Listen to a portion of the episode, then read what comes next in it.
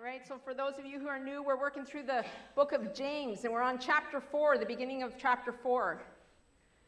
And today I entitled my message, The Object of My Desire. In the summer, we have a family house on Mayne Island that we use every so often, and this summer we had our oldest daughter and wife join us for, I don't know, four days, I think it was. She brought, of course, they brought along their three little kids. We have three grandkids, four years old and under, and my daughter and I sit, we don't have a dishwasher on the island. Huh. So, got to wash the dishes. So, we're standing at the sink, washing the dishes. And my daughter starts telling me about the, the two older kids have gotten into this season of fighting with each other all the time. Before they were getting along, and all of a sudden they're fighting with each other all the time. And she's like, Oh, what is it that makes them fight? And right away I thought, James 4, my darling, James 4. So open your Bible to James chapter 4. We're going to read verse 1 to 12. And I'm reading from the ESV version. I sometimes switch it up. In fact, I have different versions today throughout the message, but this passage is in the ESV. What causes quarrels and what causes fights among you? Is it not this, that your passions are at war within you? You desire and don't have, so you murder. You covet and cannot obtain, so you fight and quarrel. You do not have because you do not ask. You ask and you do not receive because you ask wrongly to spend it on your passions. You adulterous people, do you not know that friendship with the world is enmity with God? Therefore, whoever wishes to be a friend of the world makes himself an enemy of God. Or do you suppose that it, that it is to no purpose that the scripture says he yearns jealousy over the, jealously over the spirit that he has made to dwell within us? But he gives more grace. Therefore, it says, God opposes the proud, but gives grace to the humble. Submit yourselves, therefore, to God. Resist the devil, and he will flee from you. Draw near to God, and he will draw near to you. Cleanse your hands, you sinners, and purify your hearts, you double minded. Be wretched and mourn and weep and weep. Let your laughter be turned to mourning and your joy to gloom. Humble yourselves before the Lord, and he will exalt you. Do not speak evil against one another, brothers. The one who speaks against a brother or judges his brother speaks evil against the law and judges the law. But if you judge the law, you are not a doer of the law, but a judge. There is only one lawgiver and one and judge, he who is able to save and to destroy. But who are you to judge your neighbor? All right, so we are going to look at three points today. Again, I'm on a roll, two weeks in a row, two weeks in a row. Point number one, we're going to talk about the inclination towards self. And point number two, the jealousy of God. And point number three, freedom in submission. You could actually get a whole lot more points out of this passage, but I can't cover everything, and these were the three that were highlighted to me this week. So, at first glance, this passage is not a feel good passage. It doesn't tell us how great we are, it doesn't tickle our ears. And included in this audience, these are Jewish believers that James is speaking to, and, and included within this audience could very well likely have been um, Jewish zealots who had previously murdered for the sake of their cause. We don't know if they were, but they very could likely have been those in their midst. And we know that jealousy, left unchecked, taken to its fullest extreme, will produce murder. So, whatever the background that these Jewish believers had had, whatever extent jealousy had taken them to, we know that within this community there was quarreling, there was fighting. There was arguing going on. So, point number one the inclination towards self. Chapter 4 begins on the same topic of jealousy that we talked about last week. And I want to expand on the fact that when we are born, we're born with this inclination towards serving ourself, towards self. Our, it's all about us, it's what we want, it's what we desire. And in this childhood state, even our the affections of our heart, even our love is self-serving. We haven't learned to grow in that expression of love.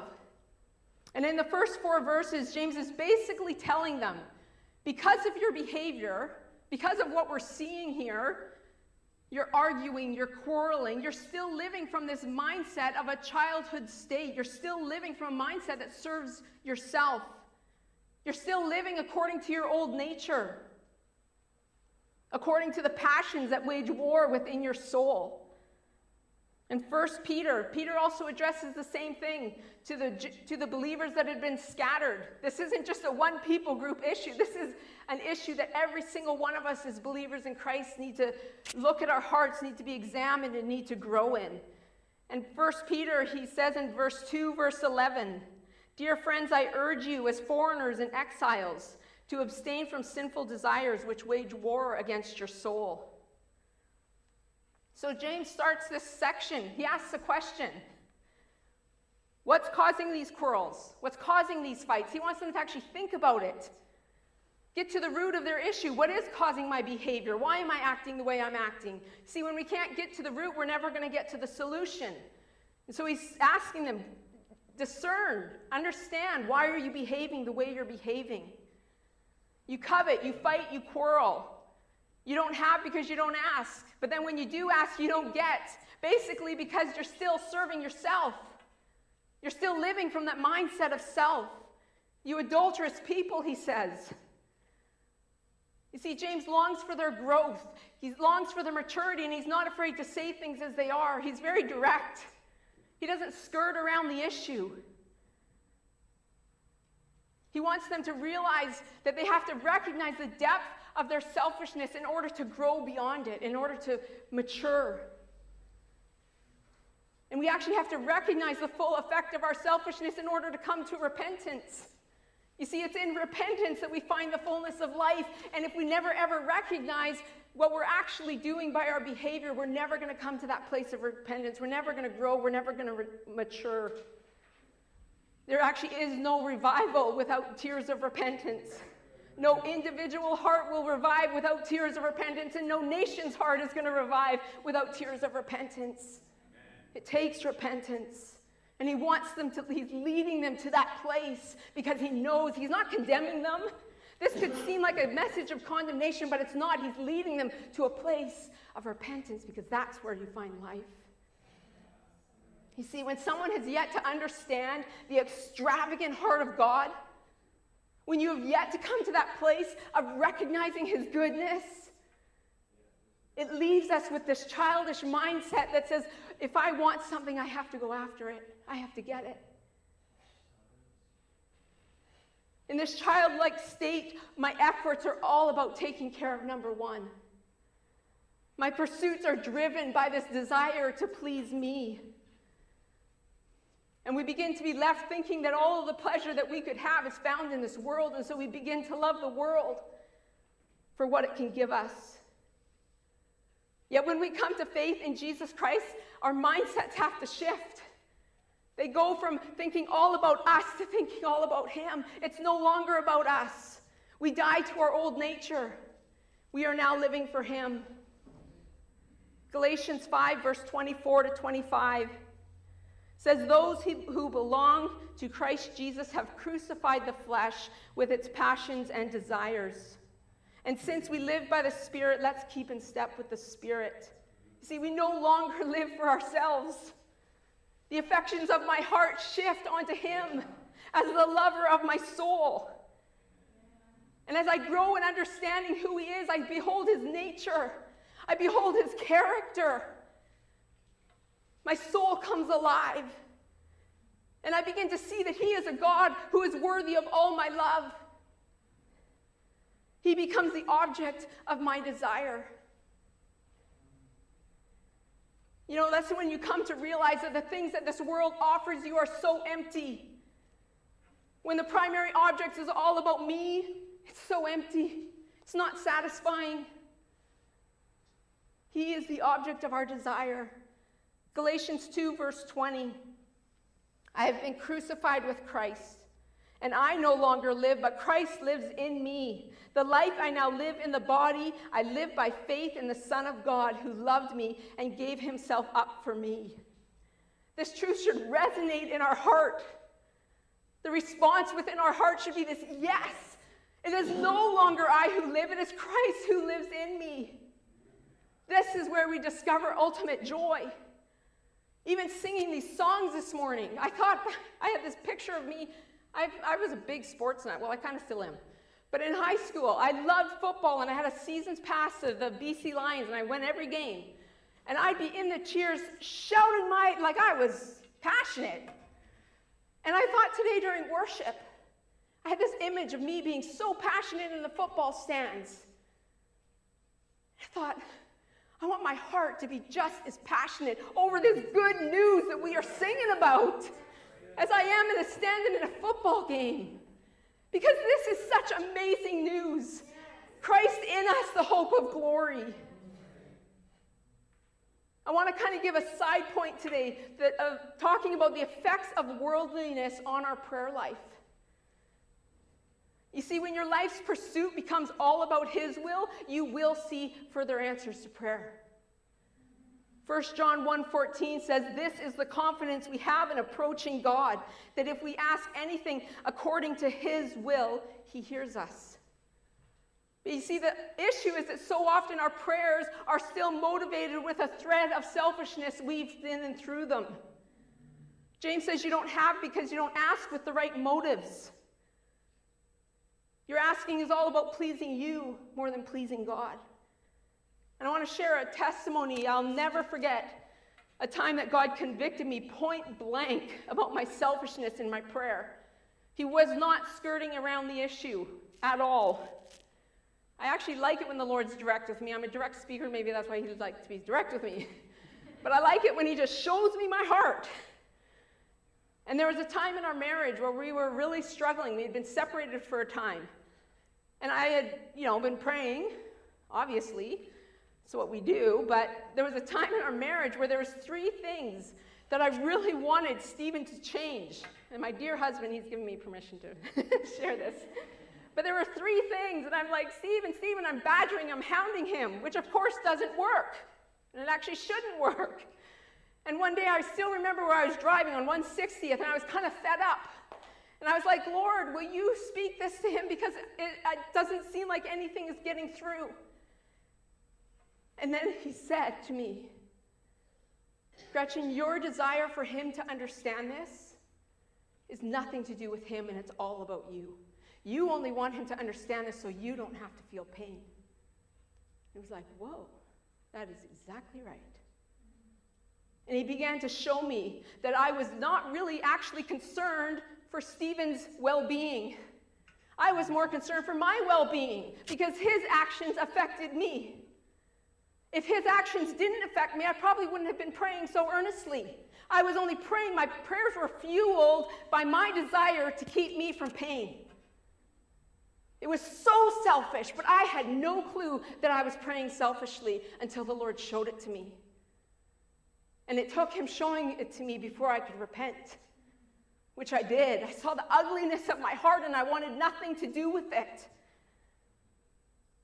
And in that moment of confessing, in that moment of repenting, the Lord put something supernatural upon my heart that could never have been conjured up by a man or a woman. And He put a compassion upon my heart to pray for my husband in a way that served his well being and his well being only, no matter how it would affect me. And you want to know what happened? That night, he comes home from work and he says, God talked to me today about this, this, and this. The very three things that I had been badgering him about, I had been hounding him about. And God answered my prayer because my motives had changed. Because you see, God actually delights to answer our prayer. And when we come into alignment with His will and not mine, He is right there to answer. He is right there to move. He is right there to make changes, to bring redemption, to bring healing.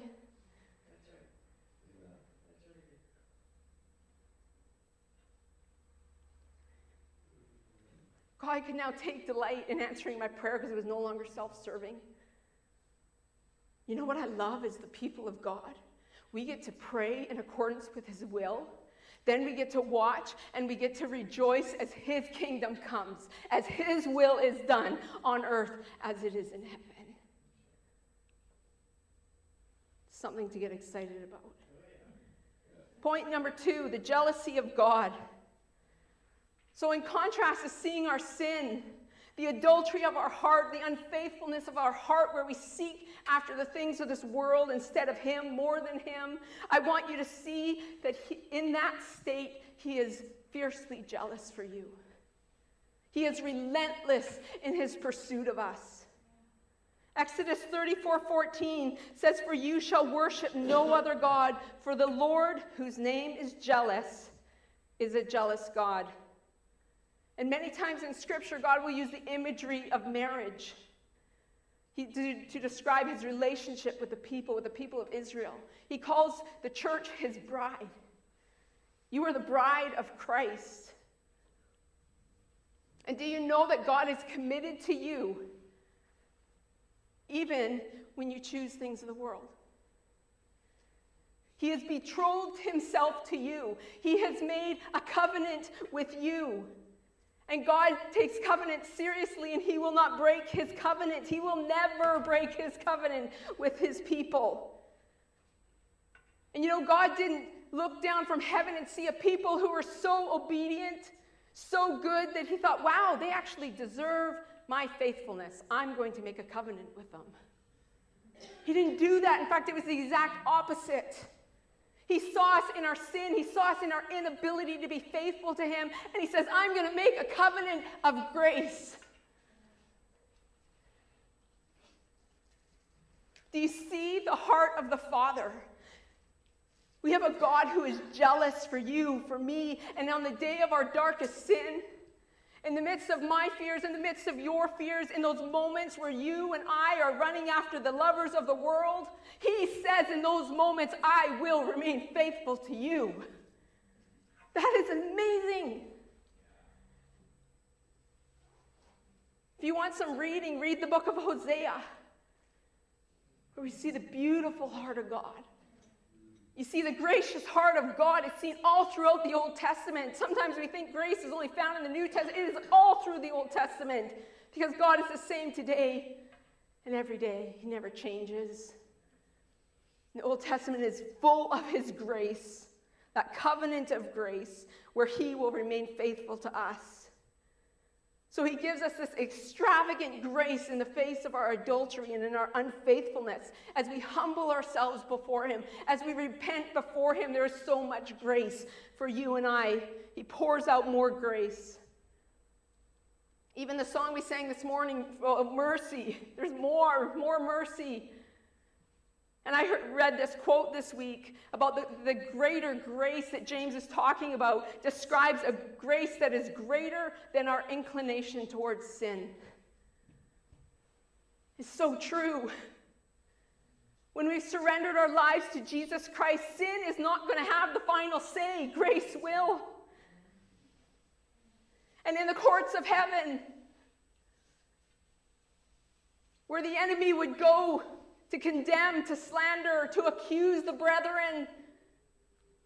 It's not going to be the voice of condemnation that wins, it's going to be the voice of grace that rings out in the courts of heaven over every son and daughter of the King. Point number three freedom in submission. The last point I want us to see today is that when our freshly, fleshly pursuits have gotten us entangled with sin, entangled with the devil, God has given us a way to find freedom. He has given us a way to know freedom from the enemy of our soul. He doesn't just say to us, He's not a father who says, You got yourself into this mess, now get yourself out. He doesn't do that with us. And where we've given the devil a foothold because we've chosen to love the things of the world more than him, he becomes the solution. He makes a way. If left to me, if I had to rely on my power to get me out of the messes I've been in, I would have no chance against the devil. No chance whatsoever. Verse 7 says, Submit yourselves therefore to God, resist the devil, and he will flee from you. And I think I've mentioned this verse before. It's actually kind of one of my favorite verses. Well, I shouldn't say that. But it's a verse that gets me going. and sometimes we'll just quote, Resist the devil, he'll flee from you. But we completely forget that first it says, Submit yourselves to God. Submitting to God is actually the key. And let me just say that if you want victory over sin, don't bother resisting the devil if you have not submitted to God first. Because the enemy will only mock you. And if we're playing the Sunday Christian, where we want God to rescue us, we want the authority that comes with the name of Christ to rescue us now and then. But if I'm not willing to live under the authority of Christ the rest of the week, who am I kidding? We're not going to find freedom.